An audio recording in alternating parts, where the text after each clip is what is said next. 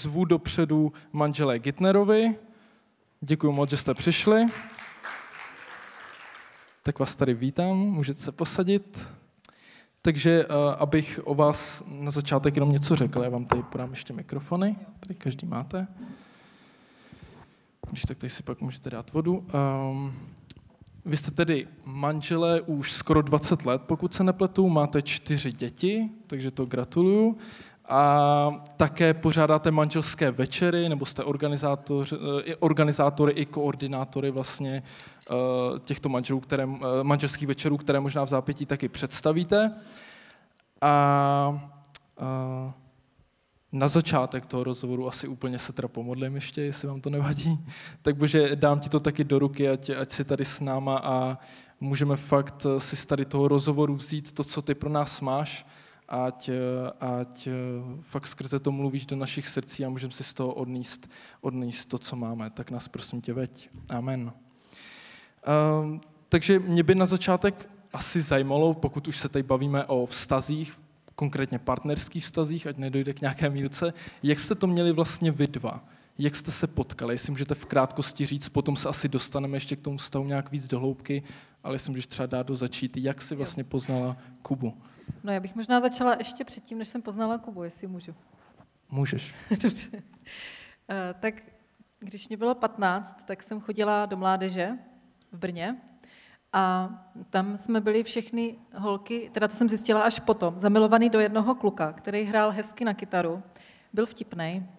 A takže začínala jsem takhle a neměla jsem tu zpětnou vazbu zpátky, jako neopětoval mě tento vztah. Takže tím jsem já začínala ve vztazích. A potom, když mě bylo asi 19, tak jsem Bohu říkala, tak už jsem čekala dost dlouho a už jako, už je mě 19, bože, všiml jsi z toho, že už je mě 19, jako, už bych mohla začít s někým chodit, nebo bys mě mohl teda někoho dát. A on potom asi za, potom jsem měla na nějakou akci a tam mě, za mnou přišel jeden kluk, který byl o deset let starší než já a zeptal se mě, jestli bych teda s ním chodila. A já tehdy jako správná křesťanská dívka jsem mu řekla, že se za to nejdřív budu modlit, ale vevnitř jsem byla rozhodnutá, že rozhodně chci, protože to je příležitost. Takže jsem řekla, že tři dny si nechávám na rozmyšlení do, do konce té týdenní akce. Dokonce jsem eh, během toho jako fakt se šla modlit, eh, vzala jsem si Bibli, tu jsem si tam jako vytáhla a teď jsem vlastně ji takhle náhodně otevřela a tam bylo nebuďte lásku, dokud nebude chtít sama. Tak jsem si říká, no bože, to asi ne, to je jako přece teďka taková příležitost. Tak jsem zase jako znova, a zase tam bylo něco takového a potom zase znova, jo. Ale přestože Bůh ke mně takhle jasně mluvil, tak já jsem se rozhodla, že rozhodně s tím klukem začnu chodit a nebylo to dobrý. Takže to jenom jako úvod před tím, než jako eh, budu mluvit pak o tom eh, dobrým vztahu, který jsem měla potom později. Tak jenom, že eh, to nebylo vždycky úplně tak jako růžový. Já jsem samozřejmě měl úplně dokonalý. My jsme se s Dádou potkali v Brně, kde jsem studoval na vysoké škole a tam jsme se seznámili v mládeži a začali jsme spolu chodit a vzali jsme se. Dobře. Ty, by každý takovýhle, takhle dopadal každý vztah jednoduše.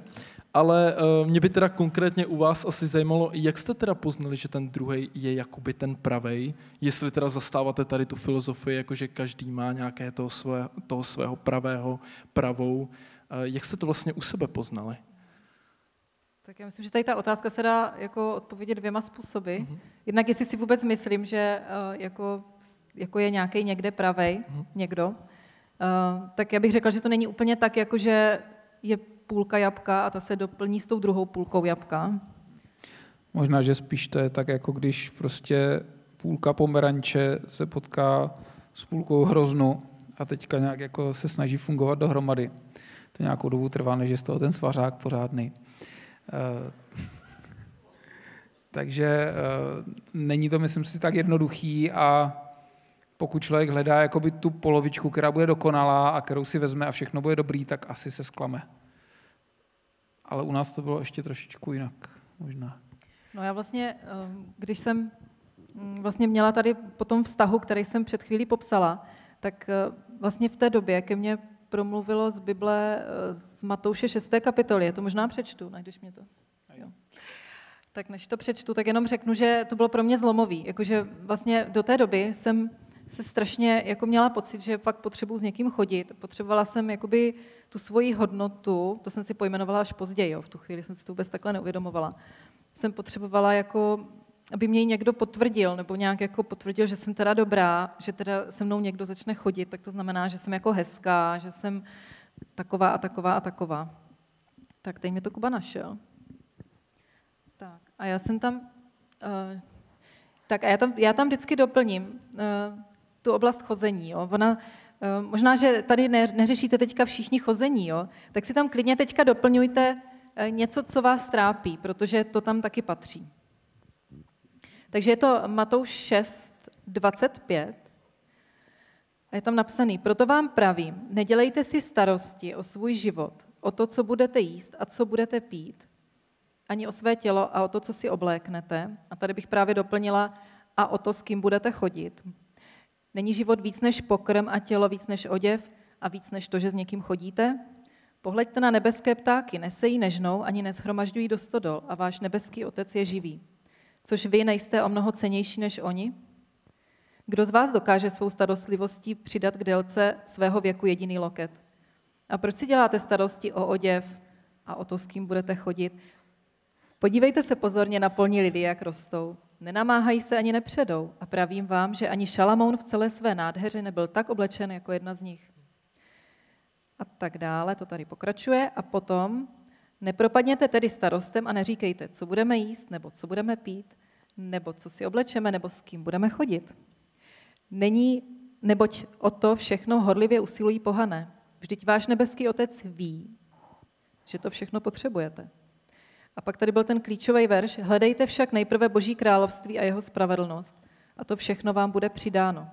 Nedělejte si tedy starost kvůli zítřku, neboť zítřek bude mít své starosti. Každý den má dost vlastního trápení. A já, když jsem četla vlastně tady to hledejte, především Boží království, tak vlastně jsem jakoby v tu chvíli, mě jakoby to došlo. Já jsem se rozhodla, že prostě se přestanu, přestanu lovit kluky, protože ono to lovení vypadalo tak, že vždycky, když se přiblížil nějaký potenciální ženich, tak jsem se začala chovat dost divně. Jo? Prostě začala jsem se chovat tak, jak jsem si myslela, abych se mu jako líbila. Vlastně to bylo hrozně nepřirozený a i ti kluci to poznali a prostě bylo jako to co jsi dělala třeba? no tak snažila jsem se dělat nějaký dobrý vtipy, ale jako moc to vtipný nebylo. Aha. Nebo jsem se snažila být tak nějak jako okolo toho kluka, aby jako si všiml, že jsem tam. Jo, jasně, jasně. Jo, prostě takhle jsem Já se jsem si toho teda nikdy nevšiml. No, protože to už jsem byla vyléčená, že jo, když jsem se potkala s tebou. To bylo právě ono, že jo. Škoda. no, tak... Taky si říkám, no. No a vlastně jsem potom dospěla do takového bodu, kdy jsem si řekla, hele, eh, tak já klidně budu čekat až do 30. To v té době byla nepředstavitelná představa do 30. Ehm, a začala jsem si užívat tu, jako kdyby samotu. Prostě doma jsme byli ve vedení mládeže a dělali jsme, měli jsme hudební skupinku a já nevím co všecko. A já jsem si to začala užívat prostě. Takže to byl pro mě zlom takový a důležitý, prostě, že jsem to Bohu vlastně odevzdala. Já si ještě pamatuju, co byla ta otázka. Teď jsem se právě chtěl doptat, jak si, je fajn, že se takhle posunula, je dobrý, co jsi říkala, ale jak to teda potom bylo s tím Kubou konkrétně, jako u tebe? Jak jsi teda poznala, že on je teda ten pravej a že už se teda nechovala tak divně a tak? Jak to vlastně bylo? To řeknu já. Já mám to říct já. Tak já potom řeknu svoji verzi. No. uh, já jsem taky měl za sebou takový nějaký jako vztah, nevztah. Já jsem měl jednu kamarádku, se kterou jsem nikdy nechodil, ale byli jsme tak dobří kamarádi, že už to jako bylo takové dost podobné chození.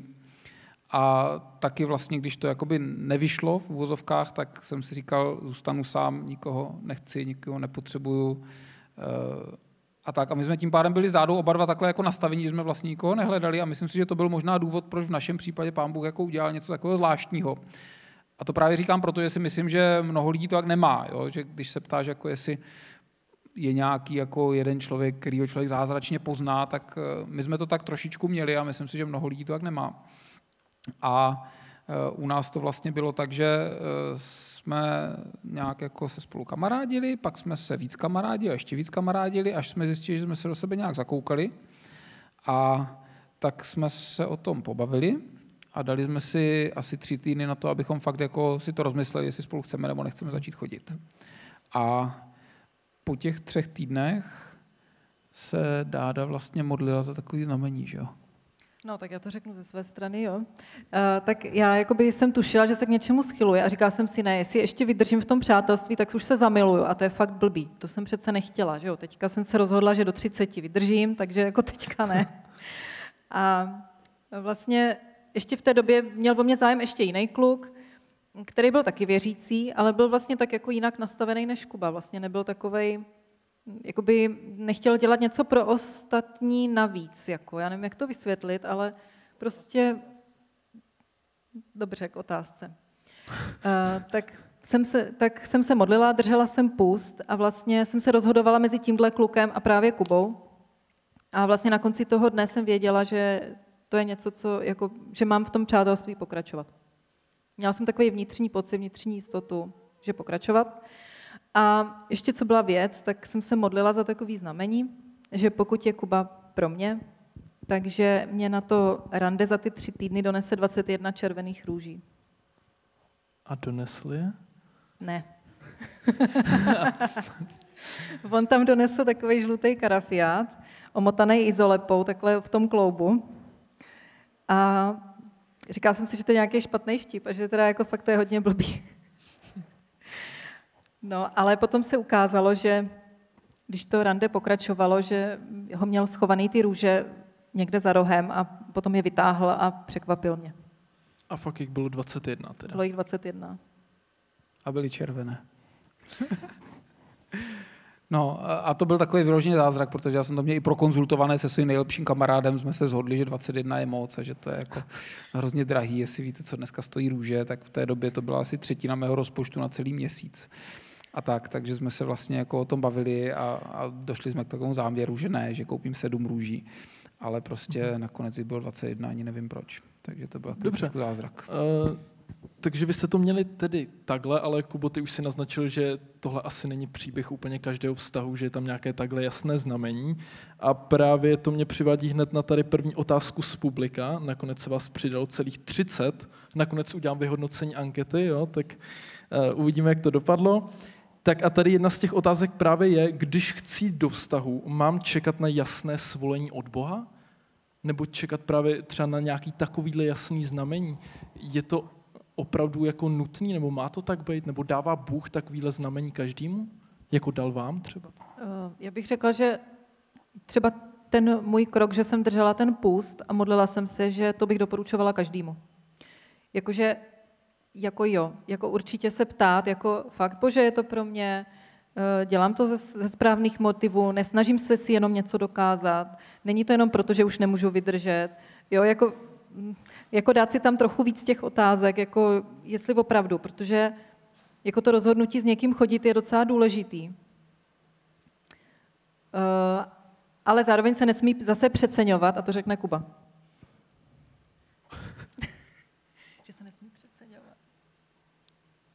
Teďka nevím, co myslíš. Teď se pojďme o tom, eh, když člověk hodnotí teda, jestli má jít do toho vztahu nebo ne, tak jak moc je teda důležité nějaké jasné znamení jako od Boha. Hmm. A e, Dada teda říkala, e, že, že je dobrý si dát že určitě nějaký čas že jo, na, na půst nebo tak. Hmm. Tak jak to vidíš ty, tady tu věc? Uh, jo, já asi, asi, abych to tak trošičku jakoby vyrovnal, tak Dáda říkala, že jo, že to je, že to je závažný rozhodnutí. A já na druhou stranu bych řekl, že vlastně je to jako každý jiný životní rozhodnutí, že jako hmm někdo řekne, já chci mít jasný rozhodnutí a znamení, jestli mám jít na školu a chci mít jasný rozhodnutí eh, a znamení, kde mám pracovat a potřebuji mít jasný znamení, eh, jestli si mám koupit tyhle boty nebo tam ty boty a eh, jako nemůže se to přehánět, protože když žijeme s Bohem, tak věřím, že nás Bůh vede a když jsme mu blízko, tak věřím, že nám na srdce pokládá jakoby věci, které jsou jeho. Takže zase bych to jako nepřeháněl, takže ještě jako se nestal žádný super zázrak, takže nemůžu s nikým chodit. Dobře, zase mi to vlastně nahrává tady další otázka je, eh, když fakt nevíš, že si do toho vztahu jít, od Boha nic neslyšíš a nemáš pocit, že by to bylo blbý. Je to podle vás teda dost na to, do toho vztahu jít? Já myslím, že asi jako je důležitý, proč do toho vztahu chci jít. A já musím říct, že když mě bylo takových 15, 16, tak eh, moje motivace, proč jsem vlastně s někým chtěl chodit, byla, že jsem, já jsem byl vždycky takový jako docela vysoký, takový spíš vyčouhlej, bych řekl. A říkal jsem si, já se nikomu nemůžu líbit, prostě nejsem vtipný, nejsem nějak zajímavý, nikdy se mnou nikdo jakoby nechtěl chodit a tak. A tak jsem si říkal, kdyby se našel někdo, kdo by se mnou aspoň trochu chtěl chodit, kdo by mě řekl, že se mu líbím, nebo že jako jsem dobrý, nebo tak něco, jako to by bylo prostě super. A tak v podstatě bych řekl, že v té době bych bral jako úplně kohokoliv, kdo by se mnou chtěl začít chodit. Eh, to se potom taky jednou málem stalo. Ale myslím že to není jako dobrá motivace. Že docela chápu, že existuje spousta lidí, kteří to mají takový těžký, že mají pocit, že nejsou zajímaví, že nejsou krásní, že nejsou vtipní, že nejsou dost chytří. A teďka jako kdyby se našel někdo na tom velkém světě, kdo by jako pro koho bych byl fascinující. No. Ale hm, myslím, že pokud to člověk bere s Bohem vážně, tak ten někdo už se našel, že pro Boha jsme fascinující. Že pro Boha jsme ti, za které on dal svůj život, za které sám sebe vydal. A myslím si, že když má člověk tuhle jistotu, tak potom může mít mnohem lepší motivy pro to, proč někým chodit nebo ne. A jaké teda ty motivy třeba byly u vás pro vstup do toho vztahu nakonec? Nebo jaké by podle vás měly být? No možná skoro je dobrý to vymezit negativně, co určitě není. Ty si teda dával teď už příklad, co určitě není dobrý motiv pro vstup do vztahu, anebo jak jste to měli vy z tady toho hlediska, teda, nebo ty dá do teď třeba? Jo, co určitě není dobrý. Mně se teďka vybavuje ještě jedna věc, že vlastně já jsem, jak jsem držela ten půst, tak bylo hodně důležité, že jsem byla připravena, že Bůh řekne ne že jsem byla připravená jako to pustit, ten vztah. Což je taky hodně důležitý, nejenom se jako modlit, tak mě ukáž a pořád není to znamení, ale jakoby být připravený, že to prostě pustit, jako opravdu to odevzdat. Ale ty jsi říkal, co teda ne ve vztahu, nebo co... Ne, jaký... teď se bavíme o těch motivech. O těch motivech. Co ti připadá jako dobrý motiv jít do toho vztahu, protože právě Kuba trochu tu otázku obrátil, že nejenom zvažovat, jestli do toho vztahu jít, ale vlastně proč. A že na tom taky dost záleží tak určitě by ten člověk měl být už jako zralej, tak nějak jako po více stránkách jako připravený už jako vstoupit třeba, já nevím, za dva roky do manželství. Když teda začínám s někým chodit, tak jako mít nějakou perspektivu a ze si nemít doví jak dlouhou, tak jako to je jedna věc. Třeba připravenost, taková nějaká celková. Um, potom určitě je důležitý, jak jsem na tom ve vztahu s Bohem, jestli mám třeba tohle vyřešený, jestli vlastně jsem pevná ve vztahu s Bohem a taky jestli ten člověk, jak je na tom ve vztahu s Bohem. To je třeba pro mě, to bylo hrozně důležitý. Um, tak, ještě hmm. jsem něco zapomněla. Říkej. No, já si myslím, že ten dobrý motiv je to, že vlastně hledám, s kým strávím třeba dalších 50-60 let svého života. A já vím, že jako chození se spojuje hodně s romantikou a s tím, jak nám bude krásně a při měsíčku se budeme držet za ruku a políbíme se a já ti takhle odhrnu vlasy z ucha a, a tak jako. Ale ve skutečnosti jde o to, že vlastně jako já mám třeba rok a půl nebo dva roky během toho chození, abych se rozhodl, s kým budu muset vydržet dalších 50 let. A není to tak, že by byl nějaký dokonalý člověk, že o tom už jsme mluvili. Takže vlastně musím taky proskoumat, v čem je ten člověk nedokonalý a jestli jsem schopen jako ty jeho nedokonalosti, ten ranec těch problémů, se kterými jako on funguje, a které já během té zamilovanosti většinou moc nevidím, jestli jsem schopen tady tuhle věc vlastně nést dalších 50 let. Takže z tohohle pohledu si myslím, že chození je vlastně strašně závažná věc a výrazně jiná, než jak to je vidět úplně ve všech v podstatě filmech a spodobněních chození, na které člověk jako kde může narazit. Ještě mě vlastně se teď připomnělo, co vlastně říkal jeden odborník na manželství, Harry Benson, který vlastně jsme ho tady i zvali v rámci manželských večerů. A on říká svým dcerám, aby se ptali, když se rozhodují pro nějakého konkrétního chlapce, jestli je marriageable. To znamená schopen vztahu, manželství. A co tam patří? Patří tam například to, jestli pro, za tebe je ochoten bojovat. Jo? Takže říká svým dcerám, aby hledali kluka, který je ochoten za jejich vztah a za ní bojovat. A potom za druhé, jestli je schopen, ochoten se za ní obětovat. Takže tyhle dvě věci říká svým dcerám a to mně přijde jako dobrá rada, aspoň teda pro holky. Motivace. Mhm.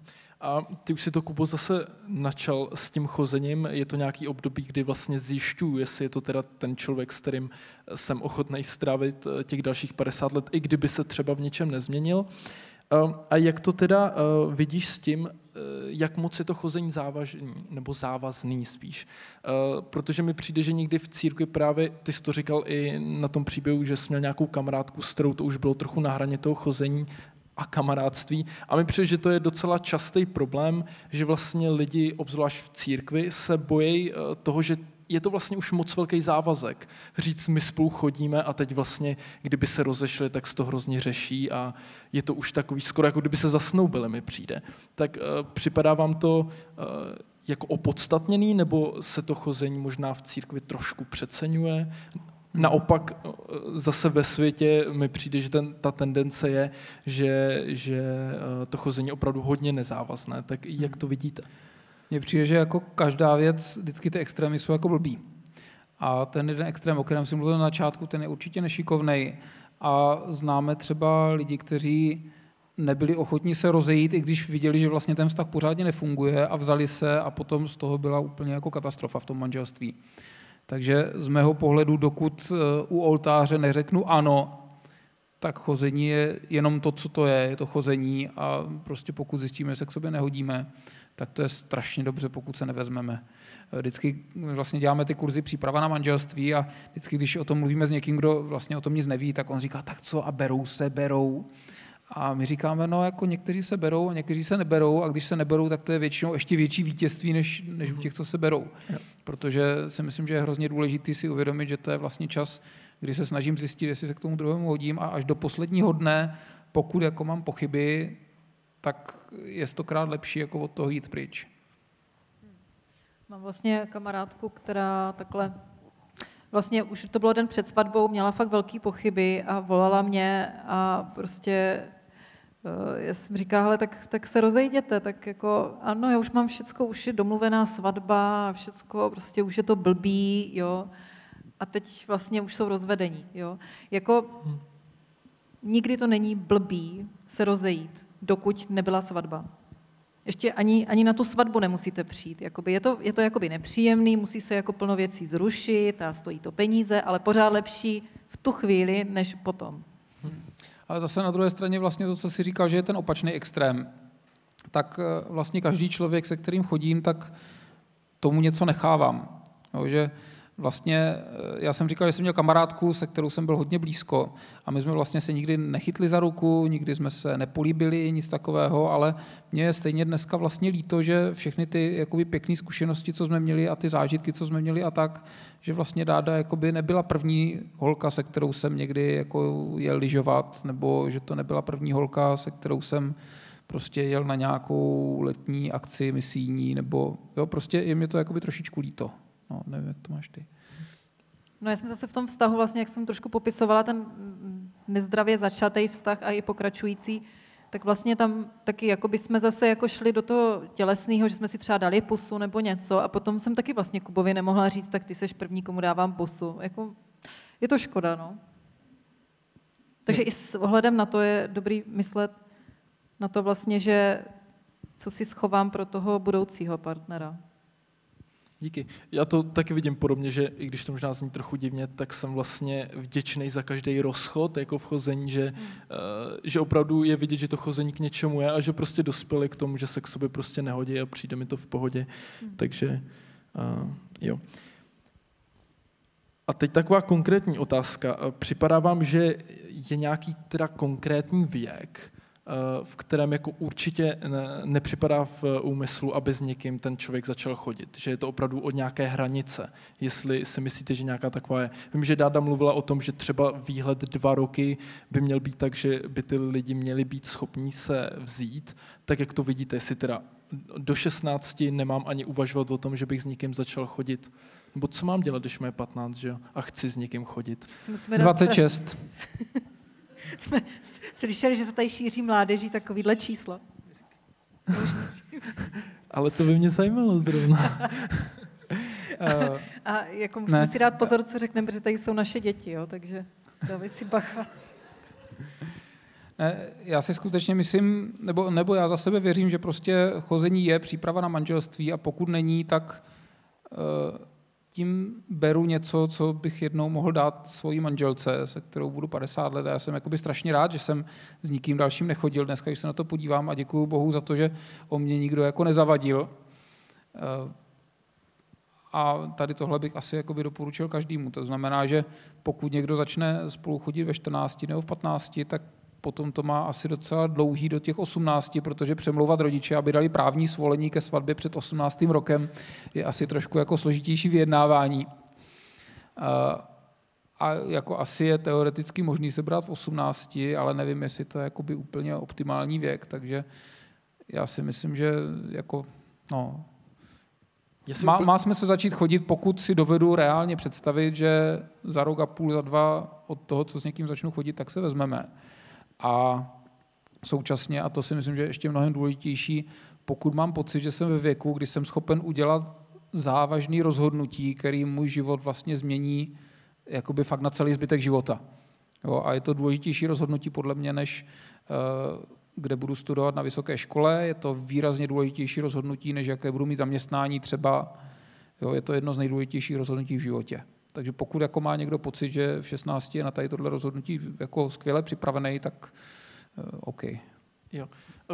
Poslední otázka ještě, než se dostaneme k tomu, jak vlastně v tom chození to třeba má fungovat, tak ještě k tomu vstupu vůbec do toho vztahu, jak je to ze zamilovaností. Protože to na mě dolíhá ze všech stran. Prostě jsou vztahy, třeba si ty dva lidi i rozumějí a ten jeden ale není zamilovaný prostě takže to skončí jako normálním friendzónem a nic víc z toho není, ale je to jenom kvůli tomu, a ten člověk si to klidně přizná, já do toho vztahu nejdu jenom kvůli tomu, že já k tobě prostě nic necítím, přitom jako eh, je si ten člověk třeba jistý, že by to mohlo fungovat nebo tak, ale nejsou tam ty emoce. Je to podstatný pro ten začátek vztahu? No, známe i příklady, kdy to jako vlastně do toho šli, když nebyli oba dva zamilovaní a ta zamilovanost potom přišla. Nebo že se třeba ten, kdo nebyl zamilovaný, tak se modlil, aby se teda zamiloval, jakože tomu dával tu šanci a pak se to třeba stalo. Eh, znám i takový, co se kvůli tomu rozešli. Takže je to hodně individuální. My jsme třeba zamilovaní byli a byli jsme za to rádi. Je to boží dar, když jsou oba dva zamilovaní. Ale asi na to není univerzální odpověď. Hmm. Jako není to něco, na čem se to manželství dá postavit.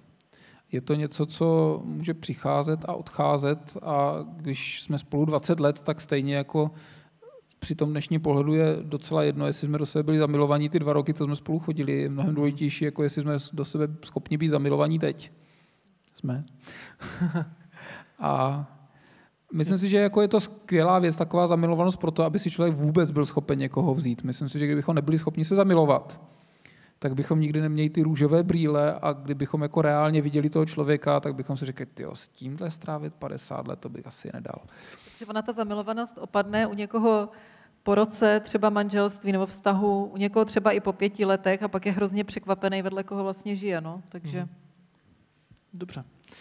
Uh, Teď tu mě teda napadá taková otázka, možná na ní nemusíte odpovídat, jo, ale jenom jo, ještě, promiň, eh, můžu ještě zpátky k tomu. No, Já bych řekl, že tam, kde chybí zamilovanost, tak docela pravděpodobně v okamžiku, kdy se vezmou a začnou spolu mít sex, tak ta zamilovanost se docela dostaví často. Takže ty, ty by ses nebal doporu, jako, ty by ses nebal teda lidem, kteří spolu chodili, doporučit, jo, klidně se vemte, to je jedno, že nejste zamilovaný, to je v pohodě. Já si myslím, že manželství stojí na přátelství především. Víc než na zamilovanosti. Takže jako jestli bych se nebál, já bych byl asi nervózní, ale nakonec bych to možná řekl. No. Jo, dobře, dobře. A teď, to je individuální teda. Teď k tomu ještě napadá teda otázka, uh, k tomu sexu se ještě dostaneme teda, ale uh, že jsem slyšel, že lidi jsou v manželství třeba pět let nebo 20 let, to je jedno, a že se fakt může stát, že ten jeden partner se normálně zamiluje do někoho jiného jako per, ne do toho druhého partnera, ale do toho, eh, do toho nějakého vedlejšího. Eh, stalo se to vám třeba, jestli eh, nevadí vám o tom mluvit, nebo máte zkušenosti třeba z těch manželských večerů, stává se to? Jo, mně se to stalo a A opravdu se mně stalo, že jsem jakoby začala emocionálně jakoby, uh, jo, být fakt zamilovaná do nějakého člověka ze sboru, který teda nebyl Kuba. A uh, než... Já jsem si to vůbec nevšiml. Vlastně to vůbec nevšiml. A bylo to v období, kdy Kuba měl hodně práce a byl hodně zaměstnaný a neměl čas si se mnou povídat. A tenhle člověk si se mnou povídal. A tam vznikla taková příležitost. Jo? Ale co bylo důležité, my se s Kubou modlíme. Každý den, ráno, večer a prostě já jsem jako bych se nemohla s Kubou modlit jako s čistým svědomím, kdybych v tom nějak pokračovala. Takže já jsem to Bohu, teda Bohu, Bohu taky, ale Kubovi jsem řekla, že, že s tímhle mám problém, tady s takovýma myšlenkama, že mi ty myšlenky chodí. A jestli bychom se za to mohli spolu modlit. A neřekla jsem Kubovi, kdo to je, což myslím, že je asi dobře. Já jsem strašně rád, no, já bych asi jako měl docela problém tady tomuhle člověku se podívat do očí i po těch letech nebo tak. Takže jsem hrozně rád, že jsem se to nikdy nedozvěděl, kdo to je. A doufám, že se to nikdy taky nedozvím, že to ráda nikde nevybrepne omylem. No, takže jsme se vlastně za to spolu modlili a ve chvíli, kdy jsem to už jako řekla nahlas a vlastně jsme se společně postavili proti tomu, tak vlastně to bylo už, vlastně pak to odeznělo třeba za dva měsíce, jo. Ale jako to bylo prostě, že myšlenky chodily a vlastně, ať už jsem chtěla nebo nechtěla, vlastně mě to obtěžovalo. Jo tak zamilovanost funguje většinou, no, chápu. Um, tady mi zase nahrává jedna otázka z publika, teda, že jste to nějak spolu museli řešit, že tady tu věc, to asi nevyřeší jenom ten jeden partner sám. Jak obecně teda vy ve svém manželství řešíte hádky? Je tu otázka. Těžce. Ne, tak... Lehce? Normálně. Normálně. ne, já myslím, že tam je důležitý to, že se snažíme právě v ty chvíle, kdy nejsme zrovna v hádce, jako tomu předcházet, takže prostě si budujeme přátelství a vlastně děláme si na sebe čas, jakože chodíme na rande a tak, aby jsme měli prostě takový ty hezký zážitky. A když potom přijde nějaká hádka, tak se snadněji řeší, když eh, vlastně jinak máme hezký vztah. Jakože hůř by se to řešilo, když bychom byli vlastně pořád tak nějak na nože, tak to by bylo mnohem horší. Jo, takže je jedna věc, co říká Dáda vlastně, když přijde ta hádka, tak si říkám, no jo, jako máme se strašně rádi, všechno nám funguje a teďka tady tahle jedna věc, jako v té si prostě nerozumíme místo toho, abych si říkal, a zase další věc, ve které si nerozumíme. A tak já to přidám k tomu dlouhému seznamu věcí, ve kterých my si nerozumíme. Eh, takže to je jakoby jedna věc. Na druhá věc, já nevím, jestli chceš příklad říct, nebo ne? Jo, jo. Dnešní. Dnešní příklad, to nevím, jestli chci říkat. No tak uh, nemusíte dávat příklad, ale jak to teda vypadá? Vy se normálně prostě pohádáte a pak... Úplně normálně. A pak prostě řeknete, řeknete promiň, promiň a jde se dál prostě, nebo... Ne, většinou jeden z nás jako se jde rychleji omluvit. Myslím, že to je různý. A um, vlastně taky jsme se naučili poslední dobou rychleji identifikovat, jakože že jde o hádku, že eh, se už začínáme zmírňovat, vlastně, aby k tomu úplně nedošlo, jakoby, že se takzvané pokusy o nápravu se učíme teďka. Vlastně, já nevím, jestli to je srozumitelný, ale prostě eh, snažíme se říct něco, čím toho druhého tak jako eh, mu pomůžeme, aby se nerozjel ještě víc v té hádce. Na, nabídneme tomu druhému takovou pomocnou ruku, aby jako ta hádka se nezhoršovala a nezhoršovala, ale aby se to trošičku zpomalilo a zastavilo, což je moc těžký. No ale myslím si, že to je jakoby jedna z věcí, ve které nás Bůh hodně mění za ty roky toho manželství. A, a díky Bohu za to, že vlastně dokážeme jako říct, no, jako furt si to myslím a furt to jako říkáš úplně blbě, ale možná tahle část, kterou říkáš, na té něco bude. Nebo jako furt si to myslím, že jsi to udělala úplně blbě, ale uznávám, že jsem to řekl nešikovně třeba, nebo takového něco jako... Diplomaticky. Takové jako prostě. lehce, ne, že by se člověk přestal být naštvaný, nebo by najednou řekl, ne, ty máš pravdu, jako já všechno beru zpátky, jako Jo, to ještě máme kus cesty před sebou, než se dostaneme do toho bodu. Myslím, že to není ani ideál. Teda. No, ale, ale jakoby umět nabídnout tu podanou ruku a to nám trošičku jako začíná po těch 20 letech fungovat. Tak může, dobře, tak já dávám Kubovi svolení říct dnešní příklad. No. Jsme se totiž pohádali u toho, jak jsme si to chystali, že jo? No, povídejte. no, čteme takhle ten úsek z Bible, co vám Dáda teďka četla. A Dáda říká, to je tady jako o hodnotě, protože tam Bůh něco říká o hodnotě člověka a vlastně jako řekla něco o hodnotě, o Bohu, o těch stazích a tak. A potom k tomu dodala, že vlastně Eh, jakoby i když tam, eh, jak vás Bůh obléká, takže někdo dává tu hodnotu do toho oblečení třeba. A já jsem říkal, ne, to tak není, to, jako, to oblečení to tam nemá s tou hodnotou nic společného. A Dáda říká, jo, je to o hodnotě. A říkám, ne, to oblečení tam nepatří. A Dáda říká, jo, je to o hodnotě. A říkám, ne, oblečení tam nepatří. A takhle jsme se jako začali hádat. Já jsem začal zvyšovat hlas a, a strašně mě jako vyvadilo, že Dáda není schopná a ochotná jako uznat, že to oblečení tam fakt do toho nepatří. No. A já jsem vlastně v tu chvíli, my jsme si to pak hned analyzovali, protože jak už jsme takový zvyklí si o tom povídat a dělám tu párovou terapii, že jo, tak si děláme i navzájem občas. No, takže jsem jako to analyzovala a říkám, ty Kubo, ale mě vlastně vadilo to, že já jsem měla pocit, že odmítáš úplně všecko, co jsem řekla. A kdybys jako řekl, tady ta jedna věc mi vadí a zbytek souhlasím, tak by to bylo super. A vlastně, když jsme si to takhle pojmenovali, tak vlastně to najednou bylo, no jasně, teď to je vlastně tak. No, ale byl to jako takový docela dus, dusný moment, kdy já jsem Dádě říkal, a já ti to říkám už po páté a ty furt jako ne a ne uznat, že nakonec jsem teda měl pravdu. A Dáda říká, a já už ti po páté jako říkám, že musíš jako uznat, že z větší části jsem jako měla pravdu. Jo? Takže no, prostě se hádáme takhle téměř, no ne každý den, ale někdy nám to vydrží jako pár dní, než se pohádáme. Většinou, když se právě chystáme na tady ty přípravy na manželství a takové ty věci, tak Paráda. většinou jsme vyzkoušení přesně z toho tématu. Chápu. Ale jako hodně nám pomůže, že si potom odpustíme a rozhodneme se prostě jít dál nějak. No. Dobře, uh, děkuju teda za vaše sdílení. Vrátíme se trochu k, ještě eh, k těm vztahům. Dejme tomu, že už s někým chodím, teda s někým nechodím, jsem single, jo, kdyby něco, ale jakoby s někým chodí člověk pak k nějaký teda. A uh, jaký teda mají být hranice? Teď uh, mě zajímá konkrétně třeba ve fyzickém kontaktu. Ty si automaticky řekl, že když spolu lidi začnou spát po svatbě, tak, tak to vede třeba k nějaký zamilovanosti a tak, takže asi předpokládáš, že lidi spolu budou spát až po svatbě. Takže jaký mají být ty hranice v tom chození podle tebe ve fyzickém kontaktu? Jo. Já si skutečně myslím, že lidi by spolu měli spát až pod, po svatbě. A to není jenom můj názor, ale je to i názor Bible, což chápu, že jako ne, každé, ne pro každého je dostatečný. Eh, Takže já bych tomu ještě dodal to, že je to jakoby i docela praktická věc, protože se ukazuje, že pokud člověk třeba někdy spal s někým jiným, než s tím, koho si potom vezme, tak strašně častý jsou jakoby záblesky vzpomínek při tom milování, což třeba pro holky je jako hodně těžký, když se potom milují se svým manželem a najednou se jim začne vybavovat jako nějaký úplně jiný muž. Eh, Pro kluky zase jako je těžký říct manželce, že vlastně ona jako v posteli třeba neumí to, co uměla nějaká jiná holka, anebo s tím nějak žijou jako a furt si to myslí a neříkají to nahlas a, a tak, takže jako tohle je hodně těžký a určitě jakoby to je takový jasný limit, který my jsme Dobře. si stanovili.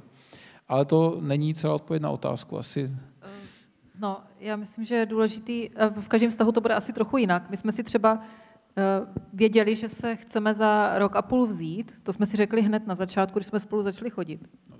Plus minus. Takže jsme ze začátku se ani nedrželi za ruku, pak jsme se třeba až za nějakou dobu chytli za ruku. Za nějakou dobu jsme si teprve dali krátkou pusu a takhle jsme to měli jakoby nafázovaný, aby nám to vyšlo do té svatby, protože to bylo pak už těžký, jo. A dovedu si představit, že když někdo nemá ani tu vidinu, Jo. Já jenom, je to aby, to, abych to vysvětlil, co ráda říká, protože my, když jsme spolu začali chodit, tak za ty první dva dny, co jsme spolu chodili, jsme si říkali, jestli to bude pokračovat tímto tempem, tak bychom potřebovali mít svatbu zhruba do týdne. Takže jsme museli dát do jako zbrzdit potom. No. Ale eh, jedna věc, která nám v tom hodně pomohla, že eh, nám jeden kamarád pomohl objevit to, že v Bibli vlastně se objevuje takový princip, jakoby, že někdo odhalil nahotu někoho jiného. A píše se tam hodně, když se podíváte, všimnete si, jako je ve starém zákoně, že to bylo vlastně špatně, když někdo odhalil něčí nahotu. A my jsme si to dali jako takový limit, za který nechceme jít v tom našem chození. To znamená nedotýkat se toho druhého na nějaké intimní části. A, a ani vlastně pohledem, ani dotekem vlastně neodhalovat nahotu toho druhého. No. No a tehdy ještě nebyly sociální média a posílání fotek a tak, což teďka v současné době je asi docela rozšířený, tak to by tam určitě taky patřilo. Nějaký nahatý fotky a takový. No a tady otázka z publika, možná jako trošku ožehavá, eh, že sex je prý, tvrdí autor, přirozená věc, asi jo, já nevím, já to neposuzuji, já to jenom čtu. Tak je strašně přirozená věc, naprosto. Ano, ano, je, je určitě, to je jenom to jde o ten kontext. A je těžké zůstat mezi křesťanama sexuálně čistý? No dobře. Jak jste přečkali střízlivost od sexu do svatby? A vydrželi jste to vůbec? Vy jste teda řekli, že vydrželi. Zvládli jste to? Nebylo to snadné, ale vydrželi jsme. Takže prostě doporučujete nastavit nějaký, nějaký hranice, těch se držet. Jo, měli a... jsme třeba hranici, že nebudeme spát v jedné místnosti, mm-hmm. což jsme ale taky někdy porušili, ale nespali jsme a spolu. Je, je. To jsme porušili, když jsme byli u strejdy tvého, který je kazatel a který nám nedal na vybranou a ubytoval nás v jedné místnosti. A řekl, že nám věří. Kazatel CB to byl. Ne. ne nebylo to CB, ale nebudeme jmenovat tu denominaci. dobře, dobře. Ale samozřejmě, že to nebylo KS, jako to v KS by se v žádném případě, ano, ano, ano. Ne, takže měli jsme takovýhle pravidlo, který jsme se snažili dodržovat. A i když jsme jakoby trošku jakoby šli na tu hranici, tak ale pořád byla tak nízko nastavená, že to nedošlo až k tomu, že bychom se spolu jo, spali. jako my jsme nebyli žádní svatoušci a ty hranice, co jsme si nastavili, jsme párkrát jako Chápu. docela porušili, ale naštěstí jsme si je nastavili s rezervou, takže to bylo jako dobrý. No. Dobře. Uh, jaký máte názor na chození s nevěřícím člověkem? Zase čtu otázku, vím, že je to docela častý, prostě uh, jsem třeba holka teď, jo, a teď jsem poznal super kluka a všichni ty kluci na mládeži jsou úplně jako mi přijde nepoužitelný, jako fajn kamarádi, ale nic víc. A teď jsem poznal super tady borce staršího, že jo, o 20 let, no to je jedno. Ne, normálně a je to fajn, rozumíme si, máme společný zájmy, nedá se to srovnat s někým, koho znám z mládeže a je nevěřící. Když to přece nevadí, já s Bohem budu žít dál, že jo, o co jde? Hmm, hmm. Já bych řekl, že jakoby výzkumy ukazují na to, že když si někoho vezmeš, tak může fungovat to, když jakoby máte třeba rozdíly v tom, z jakých pocházíte rodin. Může fungovat to, když jsou rozdíly v tom třeba, jakoby, jak jste bohatí, nebo jak jste inteligentní, nebo jak jste vzdělaní, i když to je jakoby hodně těžký. Může fungovat to, když jste z různých kultur, i když to je taky jakoby hodně těžký. Může fungovat velký věkový rozdíl třeba. Ale jedna věc, která fakt jakoby nefunguje, je, když mají ti lidi různé hodnoty. A to je jakoby jedna věc, kterou se snažíme hodně, hodně jakoby o tom mluvit, pokud můžeme, že vzít si někoho, kdo má jiný základní hodnoty v životě, to je prostě věc, která jakoby, to manželství může fungovat jako nějak na povrchu, ale prostě budou oblasti, ve kterých se zásadně nezhodnete. E, problémy manželství se dělí, na řešit, e, se dělí na řešitelné a neřešitelné. A ty neřešitelné jsou prostě věci, o kterých se člověk hádá jako furt dokola úplně stejně prostě. Z nějaký výzkumu vyplývá, že přijdou lidi, hádají se úplně o stejné věci po deseti letech třeba. A pokud máš rozdíly v hodnotách, tak to je přesně ta věc, na které se prostě nezhodneš a propíše se to do dalších oblastí. Já bych řekla, že pro nás je hodně důležité, že se spolu můžeme modlit. Jako v různých životních situacích. Eh, prostě vůbec si nedovedu představit, že bych se s Kubou nemohla modlit. Prostě by mě to úplně strašně chybělo a byla bych na to sama, jako hodně sama. A prostě i co mě třeba chodí páry na terapii, tak hodně se dostáváme k tomu, že když se spolu nemodlí, tak je mnohem těžký na tom vztahu pracovat a něco s tím dělat a tak dále. Prostě je to úplně, úplně základ. Jako. Hmm. A já jsem to ale jako nedořekl vlastně. Uh, někdy se může stát, že pokud se mně líbí někdo nevěřící, tak s ním mám docela stejné hodnoty, protože pro mě vlastně ten Bůh není tak důležitý. Hmm. Já si myslím, že ta oblast chození je jedna, ve které se vlastně ukáže, jako jak moc to s Bohem myslím vážně a jak moc jsem fakt přesvědčený o tom, že Bůh má dobrý plán pro můj život. Že jako hodně nás to tady vyznáváme, ale jestli to tak opravdu je, se pozná až v okamžiku, kdy si řeknu, no, teď vlastně máme tolik společného, jenom ta víra, a ta víra to zase jako, že by to bylo tak zásadní, to jako úplně není. A nejde jenom o to, že ten druhý mě jako nechá, abych byl věřící, ale jde o to, že já se dostanu do okamžiku, kdy jako na to budu blbě, jo? kdy budu blízko vyhoření třeba, kdy budu totálně jako hotový, kdy budu čelit různým pokušením a nestačí, aby ten druhý mě nechal v mojí víře, ale je potřeba, aby mě vlastně taky pozbuzoval v té víře, aby mě jako i podržel, aby mě ukázal na Boha v okamžiku, kdy já nejsem schopen Boha vidět. A to hold jako ten, který neví věřící, asi těžko může. No. Dobře. Já položím tady už úplně poslední otázku. My se teď celou dobu bavíme o tom, jako, jak to má být ve stazích a jestli do vztahu a kdy a tak. Ale co když jakoby ten vztah teda nechci, nebo jako nemám nějakou potřebu, to není můj případ, eh, nepřijde mi, že to jako je eh, něco jako pro mě, ale tak třeba jsem ještě mladý, ale mě zajímá odpověď teda na otázku, je manželství pro každého? A pro koho, když tak ne? Zase beru otázky, co se ptají lidé. Tak určitě není manželství pro každého, dokonce se o tom píše v Bibli, zrovna jsme to včera četli, Matoušovi. Jo, jo. Eh, Ježíš do tom, dokonce o tom mluví a víme, že Ježíš třeba nežil v manželství a řekl by, že jeho život nebyl nějak jako méně cený. A v té době, když žil Ježíš, tak si myslím, že ta hodnota manželství byla strašně velká. Dneska taky jako je to takový trošku zvláštní, když někdo jako by neměl žít v manželství, ale prostě od té doby, co Ježíš o tom mluvil, tak říkal, jsou někteří lidi, kteří se rozhodli vzdát se manželství pro boží království. A my třeba máme jednu kamarádku, která dělala misionářku v Brně a která byla svobodná a ona měla tolik času jakoby na ty boží věci, že to bylo něco úžasného. Já, že já už jakoby chápu teďka, když apoštol Pavel píše, že uh, ti, kteří žijou v manželství, tak myslí na ty věci jako toho světa, zatímco ti, kteří se rozhodli žít mimo manželství, tak myslí na ty boží věci protože my jsme jakoby strávili tolik času u ní, ona se tak starala o strašně moc lidí, prostě tolika lidem pomohla k víře, eh, měla možnost v 11 hodin večer rozvážet lidi po Brně autem, když prostě u ní skončila nějaká akce. Eh, měla možnost kdykoliv prostě někam přijet, někam se vypravit, rozhodnout se, že, že změní svoje plány. Eh, nemusela prostě být doma s dětma. Takže je to úžasná věc, pokud někdo má tady tenhle dar. Myslím si, že to je skutečně dar prostě žít mimo manželství a pokud to někoho neláká, tak more power to you. Dobře. Takže určitě ne manželství za každou cenu, naopak se to nevyplácí jít do manželství za každou cenu.